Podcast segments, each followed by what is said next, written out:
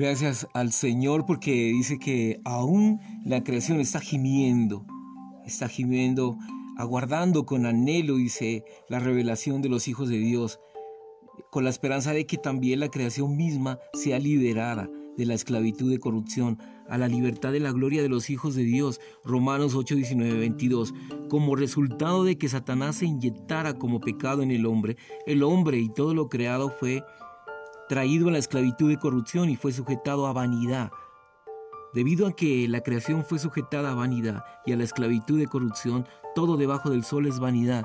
Eclesiastés 1, 2, 12 y 8. En la actualidad la creación es esclava de la ley de descomposición y corrupción. Su única esperanza es ser liberada de la esclavitud de corrupción a la libertad de la gloria de los hijos de Dios. Cuando estos sean revelados. Romanos 8, 20, 21. La creación observa ansiosamente, observa con absoluta concentración, aguardando con anhelo la revelación de los hijos de Dios.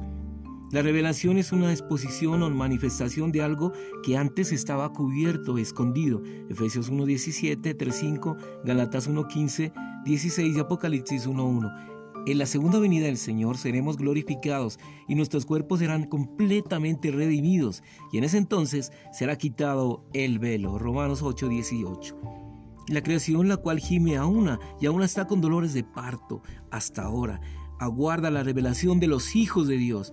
Esta revelación será la consumación del proceso de ser designados por lo cual estamos pasando ahora. Señor Jesús, Romanos 19:21, porque la creación observa ansiosamente, aguardando con anhelo la revelación de los hijos de Dios, porque la creación fue sujetada a vanidad, no por su propia voluntad, sino por causa del que la sujetó, con la esperanza de que también la creación misma será libertada de la esclavitud de corrupción a la libertad de la gloria de los hijos de Dios.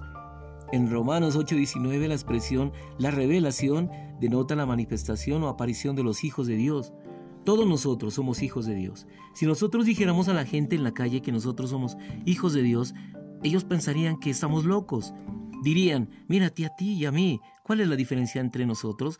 Ambos somos seres humanos. Tú no eres nada diferente de mí, simplemente eres otra persona. ¿Por qué entonces dice que eres un hijo de Dios?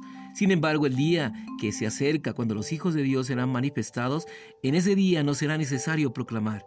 Desde ahora en adelante somos hijos de Dios, porque en ese entonces todos seremos glorificados, estaremos en gloria y seremos designados como hijos de Dios por su gloria. Entonces todos tendrán que reconocer que somos hijos de Dios. Ellos dirían, Mira a estas personas tan llenas de gloria. ¿Quiénes serán? Deben ser los hijos de Dios. Toda la creación está en espera de esto atentamente, porque la creación aguarda con anhelo la revelación de los hijos de Dios. Toda la creación está sujeta a vanidad. Todo lo que se encuentra debajo del sol es vanidad. El sabio rey Salomón dijo, vanidad de vanidades, todo es vanidad. Eclesiastés 1.2.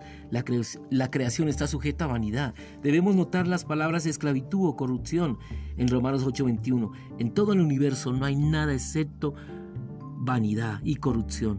Esta corrupción es un tipo de cautiverio o esclavitud que está atada a la creación la cual está sujeta a vanidad, con la esperanza de que será libertada de la esclavitud de corrupción a la libertad de la gloria de los hijos de Dios. Un día los hijos de Dios serán glorificados, o sea, introducidos en la gloria. Con esa gloria habrá libertad, la cual constituirá un reino, una esfera, un ámbito.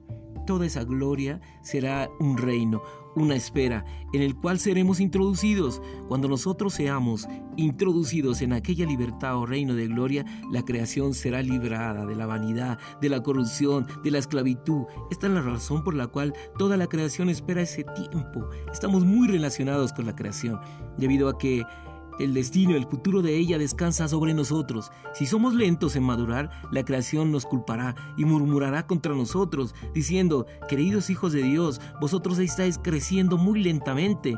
Nosotros estamos aguardando el tiempo de vuestra madurez. Cuando vosotros entréis en gloria, entonces nosotros seremos libertados liberados de la vanidad, de la corrupción y de la esclavitud.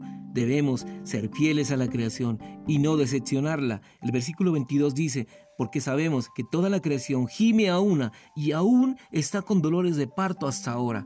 no solo toda la creación gime a una, sino que también sufre dolores de parto.